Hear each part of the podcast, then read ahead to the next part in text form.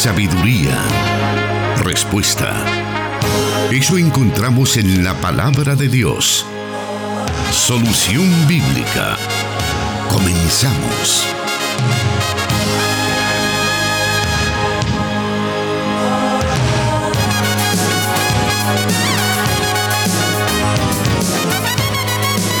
Estamos agradecidos con nuestro Padre Celestial porque en este martes 15 de septiembre de 2020 nos da la oportunidad de estar con usted en vivo en este día martes. Siempre, los martes a las 5 de la tarde, hora de El Salvador, estamos presentándole el programa Solución Bíblica para que usted pueda aprender lo que la palabra de Dios nos dice en cada circunstancia de la vida o en nuestro estudio de la palabra de Dios, el cual debe ser todos los días en la vida del cristiano, surgen diferentes inquietudes, diferentes eh, pues necesidades de poder comprender ciertos pasajes, palabras o algún significado de alguna cita bíblica. Entonces para eso está este programa Solución Bíblica y el encargado de responder a cada una de esas preguntas es el pastor Jonathan Medrano, quien ya se encuentra con nosotros. Bienvenido, pastor. Muchas gracias, hermano Miguel Trejo. Un saludo muy especial para toda nuestra audiencia que a través de las emisoras de Corporación Cristiana de Radio y Televisión ya están pendientes de esta transmisión, especialmente hoy, martes 15 de septiembre del año 2020, cuando en el caso de los países centroamericanos eh, se celebra el Día de la Independencia. Y en el caso de nuestro país es un día, como ya lo mencioné, feriado en el que la mayoría están descansando y nos están dando el privilegio y la oportunidad de poder llegar hasta la intimidad de su hogar. Queremos también agradecer a quienes ya están sintonizándonos a través de las diferentes emisoras que están transmitiendo el mensaje o este programa más bien en estos momentos, como es Restauración 100.5 FM para todo El Salvador, 98.1 FM Plenitud Radio, para Santa Ana en San Miguel y para la zona oriental 1450 AM. Y siempre un saludo muy especial a nuestros hermanos en Guatemala, en el occidente. Nos están escuchando a través de la emisora Cielo FM 89.1. Un especial saludo para nuestros hermanos que siempre pues nos reportan que la audiencia está pendiente de poder escuchar cada una de las respuestas que la Biblia da en todas esas circunstancias que yo mencionaba hace algunos momentos. Así que vamos eh, en estos momentos a dar inicio con nuestro programa, por supuesto con la primera de la lista de las preguntas que hemos recibido. De hecho, pues mencionarle que esta lista que tenemos es, eh, las vamos tomando las preguntas por orden de llegada y asimismo se les va dando respuesta. Esta pregunta dice así, ¿A qué se refiere el término león de Judá? Cuando nos acercamos a un término como este, el de león de Judá, estamos frente a lo que se conoce como un zoomorfismo. Es decir, que se utilizan ciertas cualidades simbólicas que se atribuyen a cierto tipo de animales y que de alguna manera expresan alguna verdad del hombre o incluso de Dios. En el Antiguo Testamento, el león siempre ha evocado ferocidad, poder destructor y fuerza irresistible. De hecho que se le describe como un guerrero osado y valiente. También en la tradición de los proverbios nosotros encontramos algunas referencias acerca de este eh, animal. El malvado huye aunque nadie lo persiga, dice el Proverbio 28.1, pero el justo vive confiado como un león. El Proverbio 30.30 nos dice tres cosas hay que caminan con garbo y una cuarta de paso imponente. Y menciona la primera, el león poderoso entre las bestias, que no retrocede ante nada. También en las escrituras nosotros encontramos que eh, de hecho que a la persona de Jesús se le conoce como el león de Judá, que es por quien está preguntando eh, nuestro oyente. debemos de recordar que uno de los símbolos o el símbolo más representativo de la tribu de Judá es la de el león. Y de esto tenemos testimonio en el libro de Génesis capítulo 49, versículo del 9 al 10, cuando dice la palabra de Dios, mi hijo Judá es como un cachorro de león que se ha nutrido de la presa, se tiende al acecho como león, como leona que nadie se atreve a molestar. El cetro no se apartará de Judá, ni de entre sus pies el bastón de mando, hasta que llegue el verdadero rey, quien merece la obediencia de los pueblos. De tal manera que esta profecía que encontramos en el libro de Génesis capítulo 49, versículo del 9 al 10, está haciendo alusión al verdadero rey, a cuya obediencia de los pueblos y las naciones eh, se deberá precisamente por la afirmación que Dios ha hecho de el poder, el honor y la majestad de este rey, que obviamente es el Señor Jesús. Prueba de eso pues lo encontramos en el libro de Apocalipsis, cuando en el capítulo 5, versículo del 1 al 5, el apóstol Juan tiene una visión y mira a uno sentado en el trono, sosteniendo en su mano derecha un libro, y un ángel que está gritando, está pregonando de manera bastante acentuada y dice quién es digno de abrir el libro y desatar sus sellos. Y dice la Biblia que Juan estaba muy compungido, llorando, y un anciano se le acerca y le dice, no llores, he aquí el león de la tribu de Judá, la raíz de David, ha vencido para abrir el libro y desatar sus siete sellos.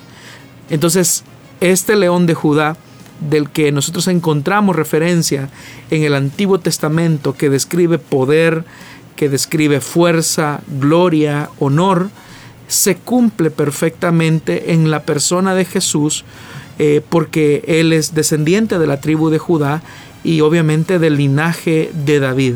Entonces existe esa combinación de valor, honor y realeza en la persona de Jesús. Entonces podemos afirmar que el término león de la tribu de Judá se está refiriendo a la persona de nuestro Señor Jesús. Ahora bien, en ese mismo pasaje de Apocalipsis que usted menciona, se utilizan dos imágenes, la del león y la del cordero que fue inmolado. ¿Qué quiso transmitir el escritor de Apocalipsis al presentar a Jesús con la imagen de dos animales cuya naturaleza obviamente es abismalmente opuesta? Bueno, efectivamente, eh, en ese mismo texto se habla acerca de el león de la tribu de Judá y del cordero que fue inmolado, haciendo una referencia a la misma persona, al Señor Jesús. Ahora, esa yuxtaposición de ambas imágenes del león y del Cordero no cancela la anterior, sino que sugiere más bien la idea de una conquista que no se produce mediante el poder destructor, sino por la obediencia de su sacrificio. Y por eso es eh, el elemento de el cordero que fue inmolado. Es decir, aquel que pudo vencer a través de su obediencia en el sacrificio, pero que no pierde en lo absoluto su carácter regio de poder, de gloria y de honor. Entonces ambas figuras son complementarias y también eh, hablan de su naturaleza, en el hecho de su gloria con la que ha de venir como un león que ruge entre las naciones y que ha de hacer la justicia del bien sobre el mal, que es la idea que tiene el escritor del libro de Apocalipsis. Hemos dado inicio al programa Solución Bíblica de esta tarde. Si usted nos acaba de sintonizar, gracias, gracias por estar en nuestra sintonía a través de los diferentes medios que hemos mencionado, mencionado a los cuales también se une a nosotros el Facebook Live. Puede vernos en la fanpage de Misión Cristiana Elim Santa Ana también Plenitud Radio, eso en Facebook. En YouTube puede buscarnos como Elim Santa Ana y ahí va a encontrar también la, eh, el link o más bien la transmisión que estamos en estos momentos desarrollando por si usted desea verlo en su televisión este programa y así aprender junto a nosotros de la palabra de Dios. Gracias también a nuestros hermanos que están reportando ya de Guatemala que están pendientes. Nuestros hermanos de 100.5 FM Restauración también y, bueno, saludamos a quienes nos están sintonizando en el tránsito en estos momentos. Por ahí nos envían un eh, informe que hay que tener precaución en la carretera panamericana entre, eh, a la altura del Congo porque hay trabajos del fovial que interrumpen un carril en el sentido de Santa Ana hacia San Salvador y además hay una leve lluvia en algunos tramos de la carretera. Así que eh, siga sintonizándonos y a conducir con suma precaución para pues que llegue sin ningún contratiempo hasta su destino. Vamos a hacer en estos momentos una breve pausa y volvemos con más del programa Solución Bíblica.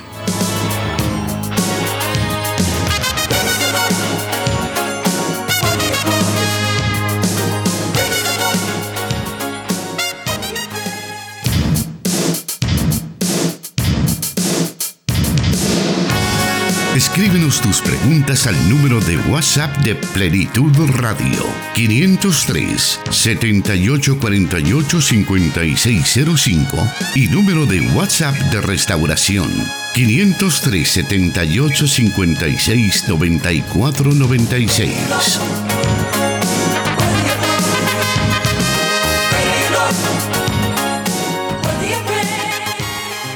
Y vamos ahora a conocer la segunda pregunta de esta tarde y dice así, ¿qué es el reino de Dios y su justicia? Nos dice él o la oyente. Bueno, hay muchas cosas que podríamos decir acerca de este concepto o de esta realidad. Y un programa de hecho no nos alcanzaría para agotar todas las dimensiones, las implicaciones y la realidad de la verdad acerca de el reino de Dios y su justicia. Pero para tratar la manera de responder a nuestro oyente, podríamos afirmar que el reino de Dios es el gobierno absoluto, soberano e independiente de Dios sobre la creación, su criatura, sobre la historia, de lo visible y lo invisible. De ahí que algunos teólogos prefieren mejor referirse a esta realidad y a esta dimensión como el reinado de Dios que hace más énfasis en la acción de Dios como Rey y Señor de todas las cosas.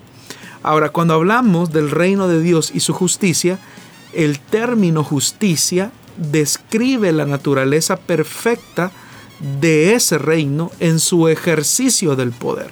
Significa que el ejercicio del poder por parte de Dios tiene como fundamento su naturaleza de ser Dios. Por eso se habla del reino de Dios. Y en esencia todo lo que Dios hace lo hará sobre la base de su persona que es santa, justa y perfecta. Siempre con respecto a esta, a esta pregunta también pudiéramos eh, decir que si el reino de Dios o reinado de Dios es ese gobierno absoluto de todo lo visible e invisible, ¿por qué el Evangelio de Mateo se refiere a él como reino de los cielos? Considera que cuando los creyentes hacen un, un sobreénfasis a un reino de los cielos, limitan la implicación y la exigencia de lo que en realidad significa el reino de Dios? Efectivamente, en el Evangelio de Mateo se utiliza la expresión reino de los cielos. Pero el sentido de la frase o de la expresión va encaminado eh, en el uso que también utilizan los otros evangelios, en el hecho de que se está refiriendo al reino de Dios y no al lugar o a un, un territorio específico o un espacio determinado. Cuando nosotros no interpretamos la frase reino de los cielos, normalmente pensamos que el gobierno de Dios solamente se produce específicamente ahí en el cielo y que Dios nada tiene que ver o nada tiene que decir acerca de las condiciones que se viven aquí en la tierra. El Evangelio de Mateo, que es un evangelio cuyo origen y pensamiento teológico tiene como un fundamento, una fuerte influencia eh, de origen judío, eh, nosotros sabemos que el judío tiene un respeto reverencial a utilizar el nombre de Dios. Por eso es que ellos mejor eh, tratan la manera, en la medida de lo posible, de no mencionar el nombre de Dios.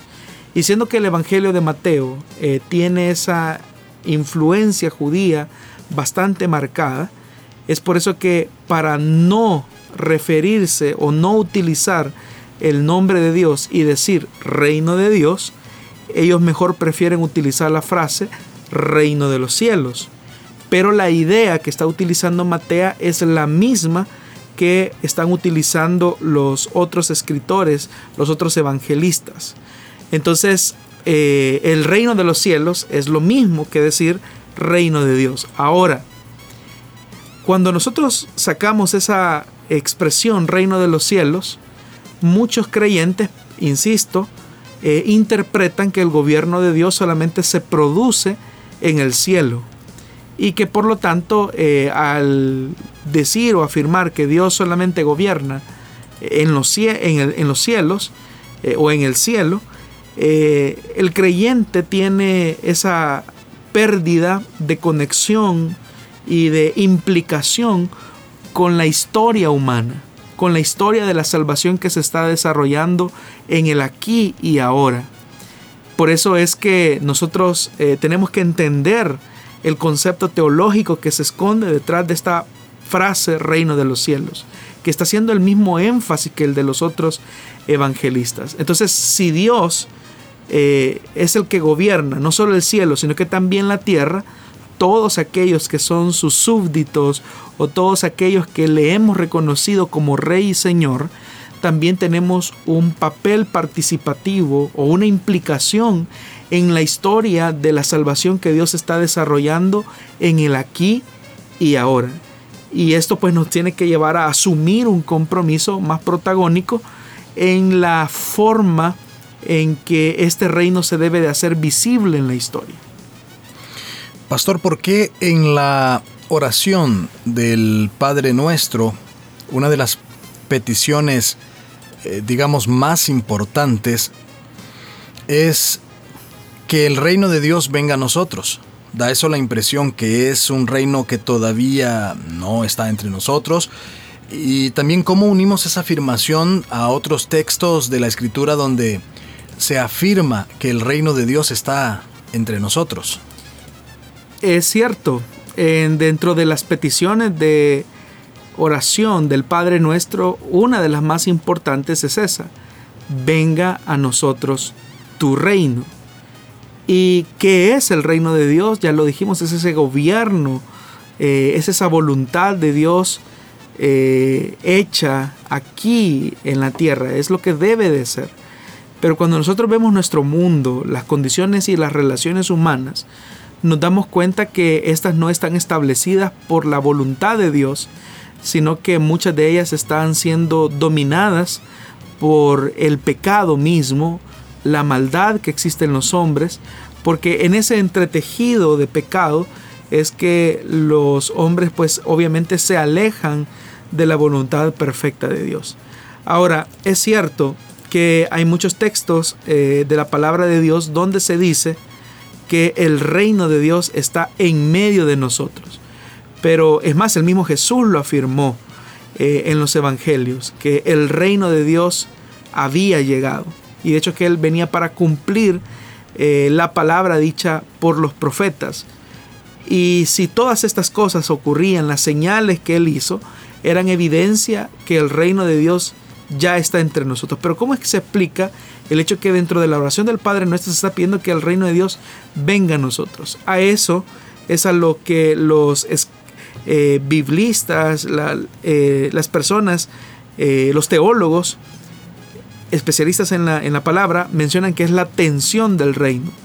Y se, dice que es una tensión porque se entiende que el reino de Dios está en medio de nosotros por cuanto su rey eh, ya vino, pagó por nuestros pecados y también nos abrió una nueva ruta eh, o nos abrió la única ruta que por medio de su sacrificio nosotros tenemos salvación y redención en todo lo que la salvación y redención significan, que no es una salvación solo del alma, sino que es una salvación y una redención de todas las cosas. Entonces, en ese sentido, el reino de Dios está presente en medio nuestro, pero la consumación final de ese reino es la que nosotros estamos a la espera que se cumpla cuando eh, se produzca el retorno eh, definitivo de su rey, que en este caso es el Señor Jesús. Porque hemos dicho ya que más que hablar incluso del reino de Dios, eh, debemos de hacer ese énfasis en el reinado de Dios, en el ejercicio del poder de Dios en todo lo creado, lo visible y lo invisible, en toda criatura. Y eso pues es un proceso que se va desarrollando en lo que se conoce como la historia de la salvación. Ahora, con respecto a la iglesia, ¿es ella el reino de Dios o parte de ese reino? Eso es interesante porque en la concepción católica romana, eh, el ala tradicional considera que el reino de Dios es la iglesia. Pero eso no es cierto. La iglesia es una expresión del reino de Dios. De hecho que el teólogo eh, y reformador Juan Calvino dijo que la tarea de la iglesia es hacer visible el reino invisible, pero no es el reino de Dios. La iglesia es parte del reino de Dios. Es decir, que lo que hacemos al vivir de tal manera que damos eh, testimonio de la realidad, de la monarquía de Cristo en nuestras vidas, en nuestros trabajos, en nuestras familias, en nuestras relaciones sociales e incluso en la manera en cómo manejamos hasta el dinero, eh, nosotros estamos evidenciando la realidad de ese reino que aunque hoy por hoy eh, pareciera ser como un reino invisible, es un reino real en la vida de aquellos que han decidido aceptar de manera soberana el gobierno de Dios en sus vidas. Por eso es que la única forma en que el reino de Dios se manifestará en este mundo antes de que Cristo venga es si nosotros lo manifestamos por la forma en que vivimos como ciudadanos de ese reino y súbditos del rey al que decimos servir.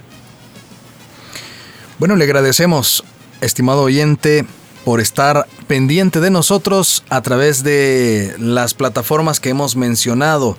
Y si nos está escuchando en otro momento, en alguna repetición dentro de las emisoras de Corporación Cristiana de Radio y Televisión en El Salvador, pues gracias por estar ahí aprendiendo junto a nosotros acerca de todos estos temas que son interesantes para todos los que buscan hacer la voluntad de Dios, para todos aquellos que buscan el reino de Dios y su justicia. Así que vamos ahora a una breve pausa y volvemos con más del programa Solución Bíblica.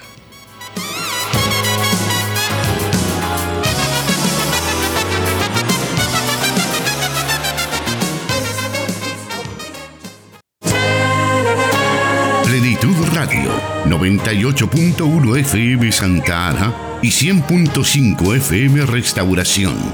Transmitiendo solución bíblica para El Salvador y el mundo.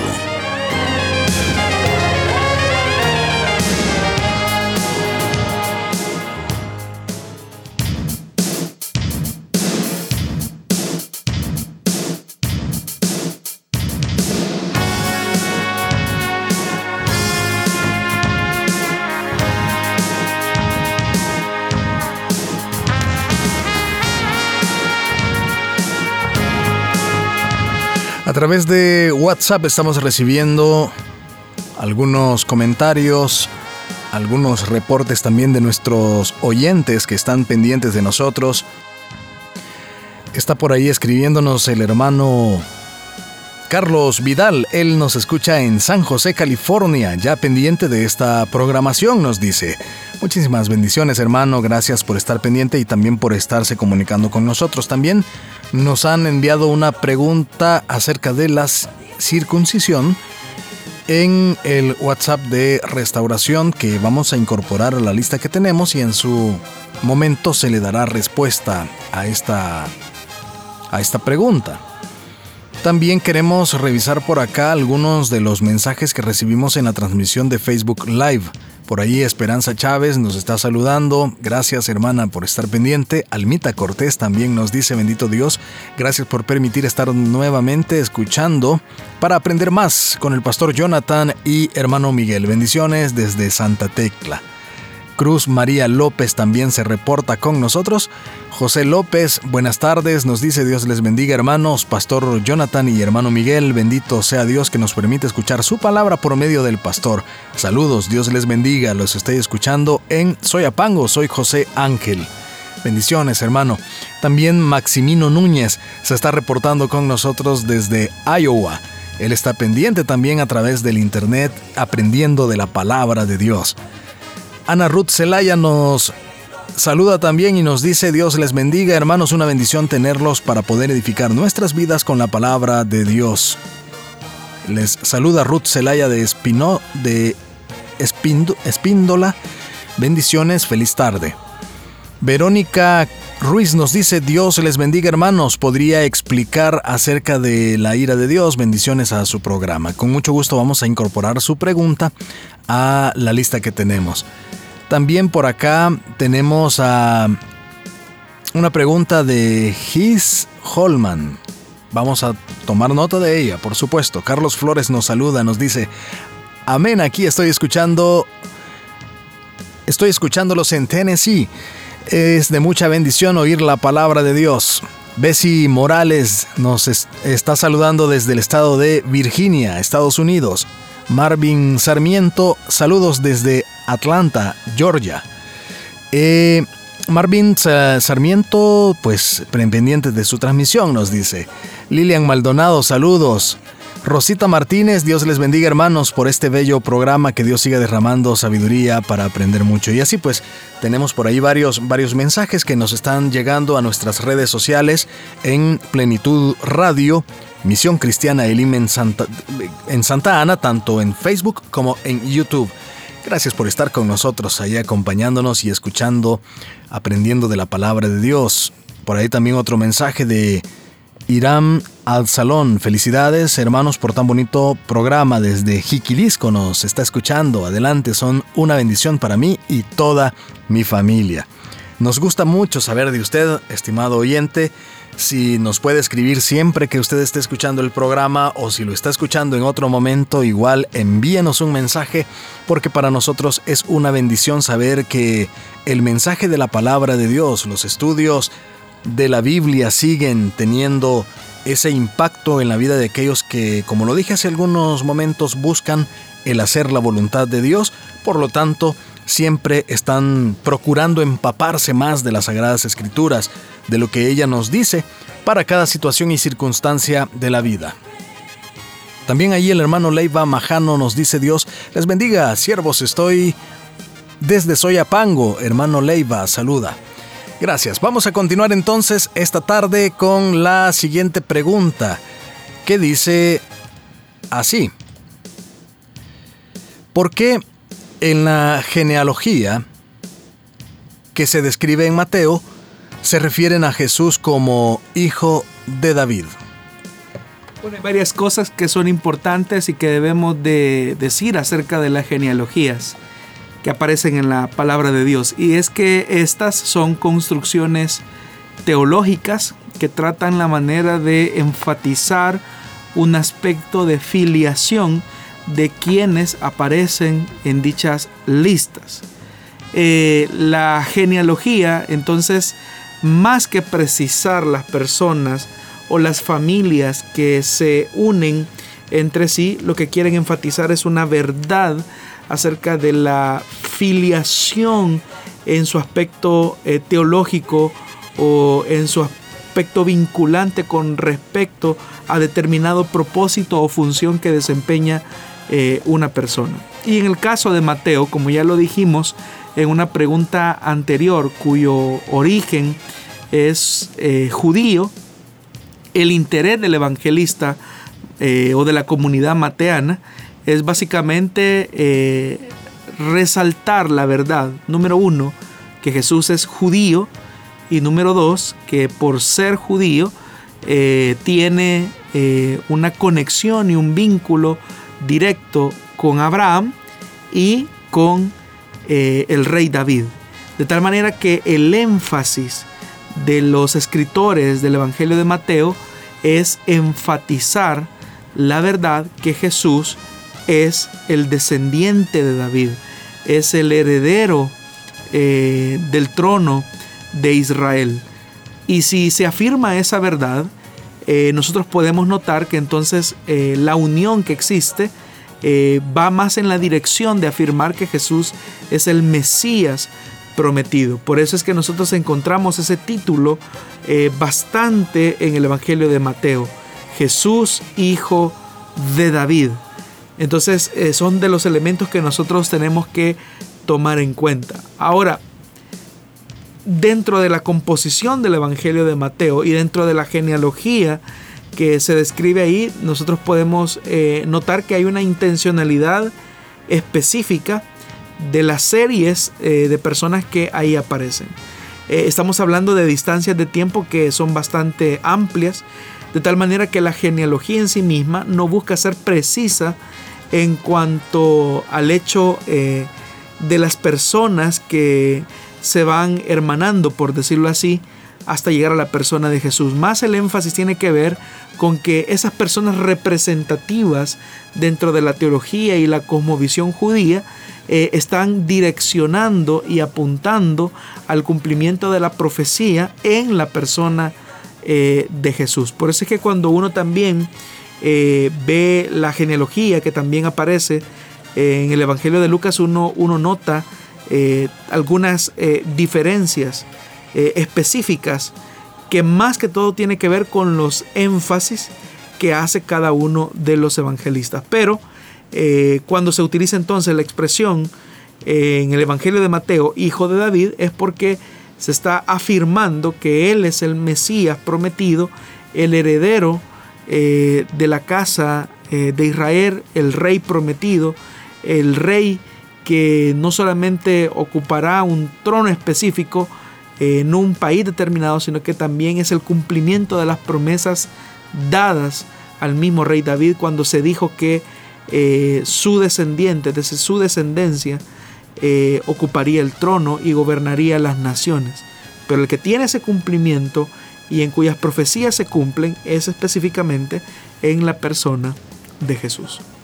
Estimado oyente, permítanos otra pausa, muy breve. Como usted ya sabe, pues hacemos unas pausas muy breves para no perdernos el aprender de la palabra de Dios a cada instante. Volvemos con más acá en Solución Bíblica.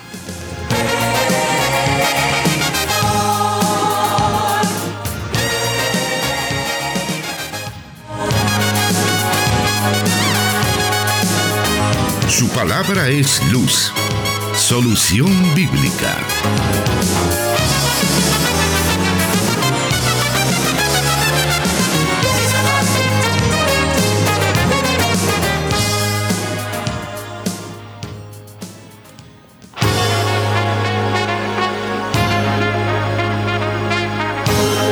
Por ahí también nos está saludando la hermana Angélica de los Reyes que nos escribe y dice gracias por su transmisión acá desde California. Bendiciones para ustedes. Gloria Cáceres nos dice amén, bendiciones desde Los Ángeles, California. Dios les bendiga su vida, Pastor Jonathan Medrano. Ahí nos están escribiendo nuestros hermanos en los Estados Unidos. También tenemos oyentes que se reportan con nosotros posteriormente al programa de diferentes partes del mundo. Un saludo muy especial, recordándole las plataformas que tenemos para que usted pueda escuchar este programa a partir de los siguientes días, como es Spotify y SoundCloud. Ahí puede buscarnos y poder repetir estos programas y algún dato que usted quiera eh, anotar o volver a escucharlo puede encontrar ahí en los próximos días. Este, como todos los programas de solución bíblica, están ahí para que usted pueda acceder a ellos a través de SoundCloud o Spotify simplemente con buscar solución bíblica. Seguimos y la pregunta, la siguiente pregunta de esta tarde dice así: ¿Es todo el pueblo judío salvo? No, la salvación no depende de la nacionalidad, de una persona. De hecho que el mismo apóstol Pablo eh, en su carta a los romanos, hablando acerca de la condición del pueblo de Israel, en los capítulos 9, 10 y 11 de dicho escrito, pues afirma esa verdad. Debemos de recordar que la salvación es por la gracia de Dios en Jesucristo, no por el parentesco ni la filiación que se tenga con un pueblo eh, específico. Y no importa si es eh, israelí o, judío practicante de la religión eh, judía, valga la redundancia, no es eso lo que garantiza la salvación de nadie, sino que es el depositar la fe en el Hijo de Dios, en su sacrificio, en la muerte eh, eh, por crucifixión que él tuvo que enfrentar, eh, creer que a través de ese martirio, a través de ese sacrificio, obtenemos la salvación y la redención de nuestros pecados. Ahora bien, pastor, hay muchas congregaciones que hacen un énfasis, digamos, excesivo acerca de Israel y el pueblo judío, tratan la manera de utilizar su indumentaria, eh, hacen oraciones en hebreo y tratan de practicar algunas ceremonias del judaísmo. Eh, es correcto que se tenga este aprecio excesivo hacia la vida y costumbres de Israel. Lo que ocurre es que todas las ceremonias que se practican dentro del judaísmo solamente son las sombras de realidades venideras o de realidades que hoy, eh, en este periodo de gracia, nosotros estamos disfrutando. El mismo apóstol Pablo incluso señala la verdad que cualquiera que se pretende justificar delante de Dios por las obras de la ley, y hablamos de la ley ritual, no de la ley ética, sino que de la ley ritual eh, del judaísmo, eh, Pablo es bastante enfático en decir que de la gracia se ha caído, porque la ley simplemente nos señaló que éramos pecadores, la ley simplemente nos determinó eh, cuál es, eh, era nuestra condición, una condición de, pecado. Entonces, cuando encontramos congregaciones que tratan la manera, según ellos, de estar más apegados a las escrituras porque practican ciertas festividades, normas del judaísmo. Cuando vemos, por ejemplo, quizás a pastores que eh, utilizan el kipá o el talib eh, con la intención de hacer oraciones y hacerlo de la manera más solemne posible, eh, de alguna manera están haciendo una especie de sincretismo religioso que para eh, el judío está más que claro que son dos cosas totalmente diferentes, pero pareciera ser que eh, para el cristiano como que, o para algunos cristianos, algunas iglesias pareciera ser que no está tan claro. O sea, el judío comprende que cristianismo y judaísmo son dos realidades totalmente diferentes. Eso el judío lo comprende perfectamente. Pero pareciera ser que en estos grupos, eh, en estas iglesias, eh, esa separación no existe. Y debemos de entender que judaísmo y cristianismo son dos realidades, si lo queremos ver desde ese punto de vista, religiosas, totalmente diferentes. Y si somos bíblicos, tenemos que afirmar que tanto el judaísmo como el cristianismo proponen dos caminos totalmente distintos eh, de salvación. Entonces, tratar la manera de mezclar ambos caminos eh, realmente son aspectos contradictorios por aquellos que eh, dicen ser creyentes o dicen ser cristianos. El énfasis del cristiano está en el sacrificio de Jesús. El énfasis del judío está en, el, en, la observancia de la ley, entiéndase ley como la ley ritual eh, y la ley ética de Dios. Nosotros como cristianos, por la naturaleza que hemos recibido a través del nuevo nacimiento, somos facultados y capacitados por el Espíritu Santo para aprender a vivir de manera ética delante de Dios y los hombres. pero no es el rito de una ley específica la que hace las transformaciones eh, en las personas. Y es cierto, hay muchas congregaciones que hacen eh, un aprecio al pueblo de Israel. Y definitivamente que se debe de apreciar y amar al pueblo de Israel. Como también se debe de amar eh, a los palestinos. Como también se debe de amar al estadounidense. Como también se debe de amar a cualquier eh, persona que viva en el continente africano o asiático. Es decir, el amor del cristiano debe de ser igual para todos. Pero, insisto, eh, muchas veces esos sobreénfasis más parecen eh, fetichismos de algunas personas eh, por tratar la manera, según ellos, de hacer más viva su fe. Y por eso es que encontramos todo un negocio incluso turístico alrededor de la vida de Israel. Hay gente que es capaz de gastar sus ahorros por ir a Israel y, e ir a bautizarse eh, en el Jordán nuevamente, eh, aunque ya son bautizados quizás en agua, y, según ellos eh, creen que están más cerca de Dios porque hacen una oración en el muro de los lamentos, y aunque todo eso expresa la devoción de un pueblo,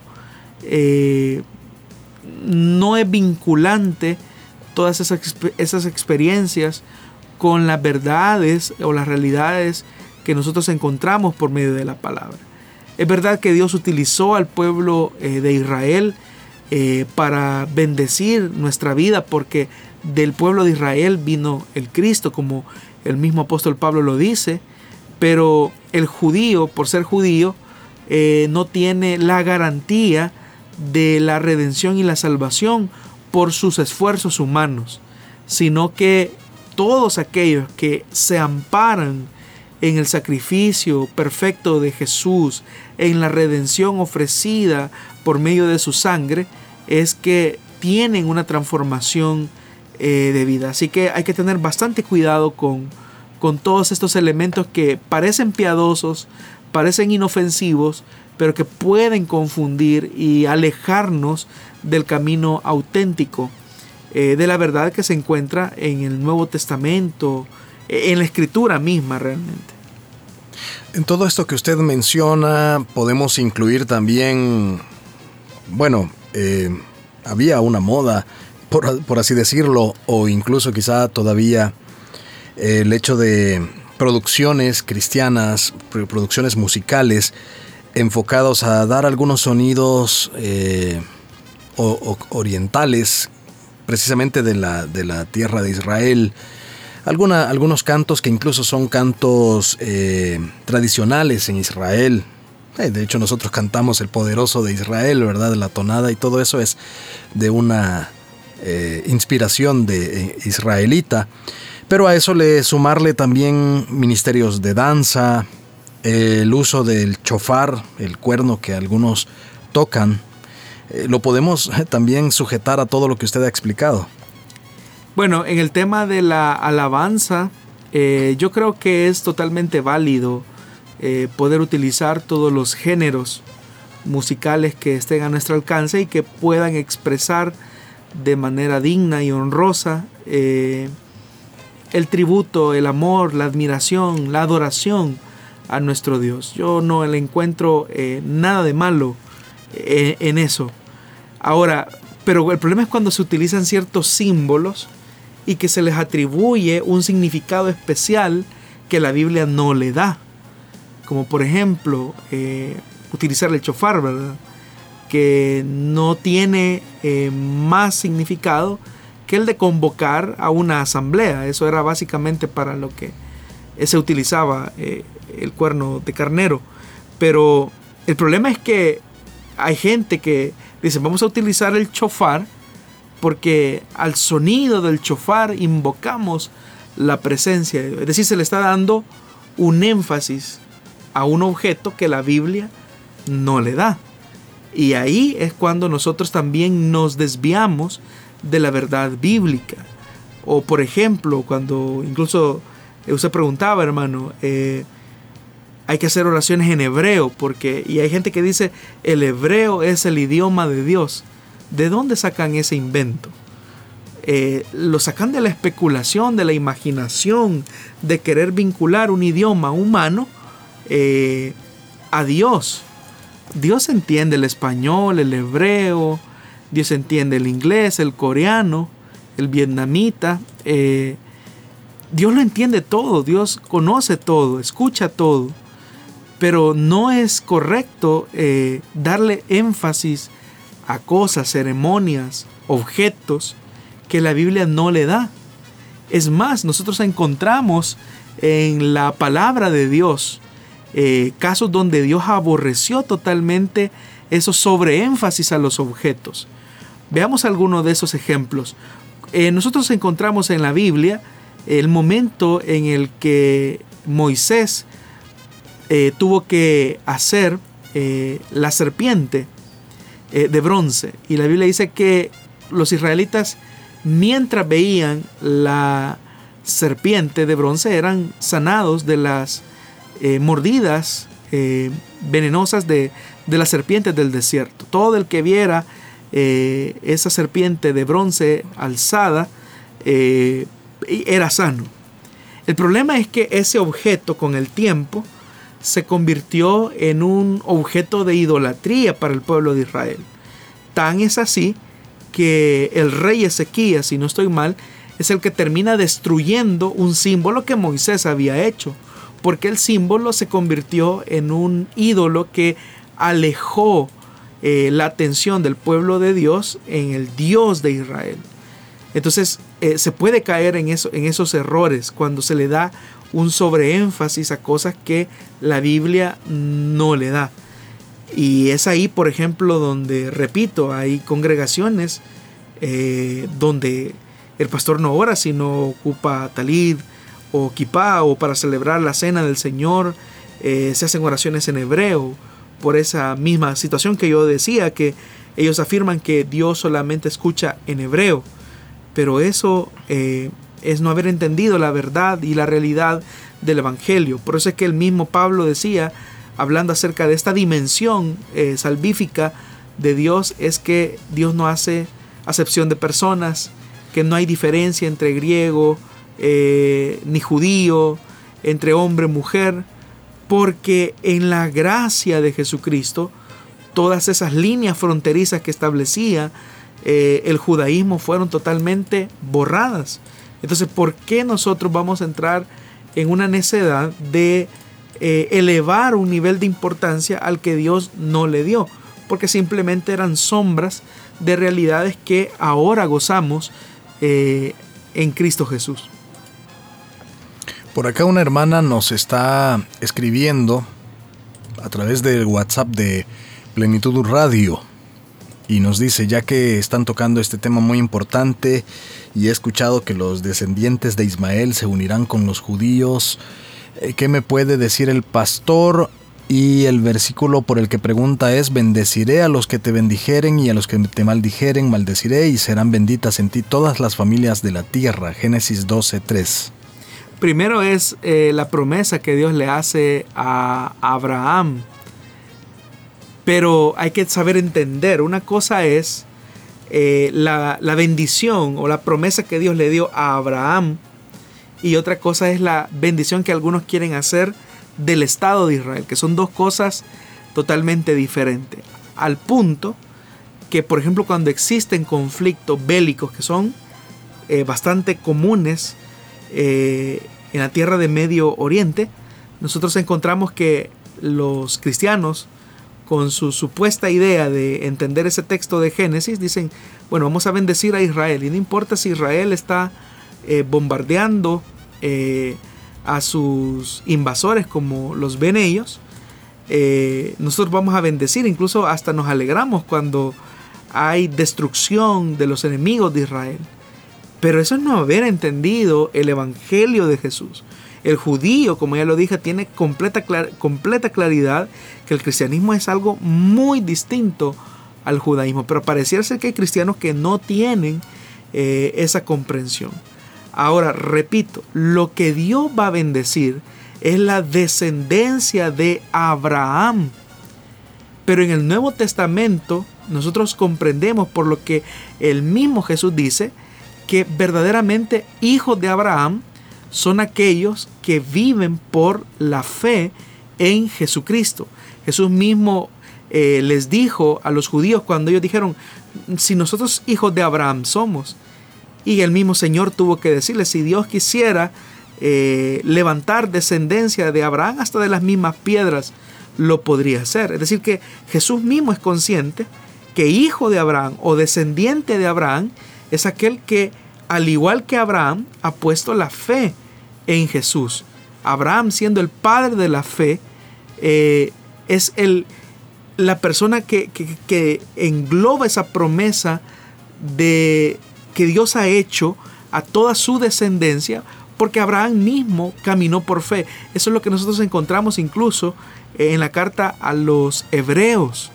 Entonces, esa promesa de bendición se debe de entender para aquellos que son descendientes no solamente eh, sanguíneos de Abraham, sino que ahora hay un valor todavía más profundo y son aquellos descendientes de la fe que Abraham tuvo. Es decir, aquellos que han depositado su fe en Jesucristo, el Hijo de Dios. También a través de la transmisión de Facebook Live tenemos por acá otros comentarios al respecto. Por acá nos dice Eric Flores, paz hermano, aquí sintonizando todos los martes, solo una observancia, pero en la escritura dice que ellos están sesgados para la plenitud de los gentiles. Así no podemos decir que ellos estén fuera, sino que ellos los juzgará el Mesías Mesías en su segunda venida, así que nosotros tenemos que amar a Israel porque en ellos hay bendición, así dice Dios, en ninguna otra nación, dice. Ahí hay que tener un gran cuidado. Hay que amar a Israel como hay que amar a todas las naciones del mundo. Y eh, decir que, que Israel es el que media la bendición es no entender que la bendición está mediada por Jesucristo. Es decir, Jesucristo es la expresión plena de la revelación de Dios, no Israel. Israel no es la expresión plena de esa revelación. A Israel se le concedió el privilegio que no supo valorar de conocer esa revelación. Ahora, no significa que Dios no tenga planes con Israel los tiene de manera específica.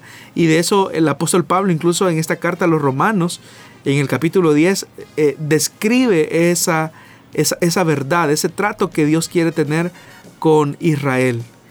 Pero hoy por hoy, pues Israel está completamente cegado, está esperando un Mesías que simplemente será eh, un Mesías que vendrá a engañar, eh, que vendrá incluso a insensibilizar más a ese pueblo. Pero también habrá un pequeño remanente, que obviamente es el remanente que Dios siempre guarda para sus planes y sus propósitos, que auténticamente depositarán su fe en el Hijo de Dios. Así es que hay que tener mucho cuidado porque volvemos al punto, Dios no le da un énfasis a Israel por el hecho de ser Israel.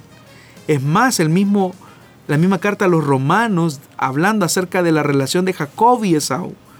Jacob, a quien Dios amó, ni siquiera había nacido, ni siquiera había hecho absolutamente nada, ni bueno ni malo, y Dios lo escogió. Y eso habla de la predestinación eh, de Dios. Pero ¿qué es lo que está mediando ahí? No está mediando la existencia de un pueblo, sino que está mediando el favor de Dios sobre quien Él depositó su gracia y su amor. Así que eh, debemos de tener mucho cuidado con esto. Es cierto que nosotros eh, a través del pueblo de Israel, eh, pues vino el Mesías, como el mismo apóstol Pablo lo dice, pero simplemente fueron un instrumento, nada más, que rechazaron la verdad de Dios. Es más, el mismo, el mismo texto de la palabra de Dios nos enseña, dice que a los suyos vino, pero los suyos no le recibieron. Y es tan claro el Nuevo Testamento en esta verdad eh, que nosotros no podemos aminorarla. Muy bien, esa es una de las preguntas que, nuestra, que nuestros oyentes o uno de nuestros oyentes nos hizo, a la cual le sumamos algunos comentarios que hemos estado recibiendo a través de Facebook, a través de WhatsApp, pero el tiempo ha llegado casi al final. Solo, Pastor, no sé si pudiera usted dar alguna, algún comentario o alguna perspectiva con respecto a lo que se ha estado dando en estos días, precisamente ayer y ahora que se están firmando aparentemente algunos acuerdos entre Israel y Emiratos Árabes Unidos. Bueno, es parte de las estrategias geopolíticas que eh, el gobierno de los Estados Unidos eh, desea entablar para beneficiarse de los convenios que tiene con Israel. Es decir, eh, debemos de recordar que estos pactos de no agresión eh, realmente lo que buscan es ah, posicionar una autonomía, si bien es cierto, de estos países, pero también son estrategias militares que siempre van teniendo como finalidad buscar ciertos intereses específicos de los estados que están en cuestión. En este caso Estados Unidos tiene mucho interés en Medio Oriente y nosotros pues lo sabemos por cuáles son esos intereses que el gobierno estadounidense tiene sobre esa tierra, pero también Israel tiene algunos intereses específicos en relación a aquellos que le adversan a ellos o les adversan a ellos como, como Estado. Eh, es parte de estas realidades y no es nada nuevo. Esto no es nada nuevo. Eh, los tratados se establecen, pero también se caen con el tiempo cuando se producen ciertos incumplimientos. Así que cuando veamos eh, estas realidades, entendamos que son parte de los procesos eh, geopolíticos que se están dando específicamente en Medio Oriente, pero son tan sensibles esos tratados donde a veces se levantan, pero también se debilitan con mucha facilidad. Hubo ciertas personas que incluso estuvieron esperando ya la trompeta final o, la, o ver en Trump, por ejemplo, al, al mismo anticristo, ¿verdad? Con todo esto. Sí, lo que ocurre es que es por una forma errada de estirar la escritura o tratar la manera de decir cosas que, la, que ella misma no dice. Hay que recordar que en Estados Unidos, los hermanos que nos escuchan en Estados Unidos están en un año electoral. Es decir, vienen las presidenciales eh, en, la nación norteamericana y obviamente pues el presidente está tratando por todos los medios de posicionarse específicamente con aquellos sectores que cuestionan mucho eh, su política internacional. Y ante estos logros que está teniendo, incluso las nominaciones eh, al Premio Nobel de la Paz, eh, son puntos que de alguna manera van fortaleciendo la imagen de Trump en relación a su política internacional. Pero eh, ese tipo de jugadas son jugadas estratégicas que obviamente obedecen a todo un entramado eh, geopolítico que lo que busca es simplemente fortalecer aquellas acciones que ya se tienen en Medio Oriente. Así es que son parte de los procesos que las, eh, las naciones tienen o establecen. Al final de cuentas, eh, lo que nosotros debemos de entender es que nosotros como cristianos tenemos una competencia mayor en ser garantes de la paz. Y si esos tratados traen la paz en países que han estado eh, en conflicto, no tenemos por qué asustarnos. Y es más, si esto fuese un anticipo de la paz que se espera eh, cuando los hombres digan paz y seguridad, pues tenemos que nosotros que estar felices porque entonces el Señor está más cerca de lo que nosotros pensamos. Pero mientras tanto, sigamos cumpliendo y haciendo aquello que Dios nos ha eh, encomendado a nosotros como cristianos. Así es que adelante hermanos. Muy bien, vamos finalizando ya el programa. No queremos irnos sin mencionar algunos saludos todavía de algunas personas que nos han escrito, como Melba Flores, que nos está escribiendo desde Tegucigalpa, Honduras. Gracias por su mensaje, gracias por estarnos escuchando también en Honduras. También por ahí nos escribe José Álvaro Girón Guardado y nos hace una pregunta de unos textos bíblicos acerca de, un, eh, de lo que un predicador dice. Por supuesto que vamos a tomar nota de esa pregunta y la vamos a eh, estar respondiendo en un futuro no muy lejano, esperemos. También por ahí está Reina Flores escuchándonos, Ponce Carpio que nos está escribiendo. Gloria al Señor por su enseñanza. Me gozo desde Houston, Texas. Bendiciones. Rafa Chávez. Saludos desde Hilo Vasco. Nos dice, gracias hermano por estar pendiente ahí en Hilo Vasco. Juan Carlos Cibrián, Dios les bendiga. Siervo le guarde para instruir a su iglesia. Isa Herrera, Dios me lo bendiga, hermano Jonathan Medrano. Marlene Montoya, bendiciones, hermanos. Y bueno, gracias entonces ahí por todos esos mensajes que nos llenan de gozo. También Ariel José García. Saludos, hermana Merva Flores, nos dice. Gracias, pastor, por haber estado con nosotros esta tarde. Gracias a usted, hermano Miguel, por siempre acompañarnos y a toda la audiencia y a todos los que nos siguieron a través de las diferentes transmisiones en redes sociales Gracias por concedernos el privilegio de aprender junto a usted. Que Dios nos bendiga y la próxima semana nos encontramos en una nueva emisión de Solución Bíblica. Muchísimas bendiciones.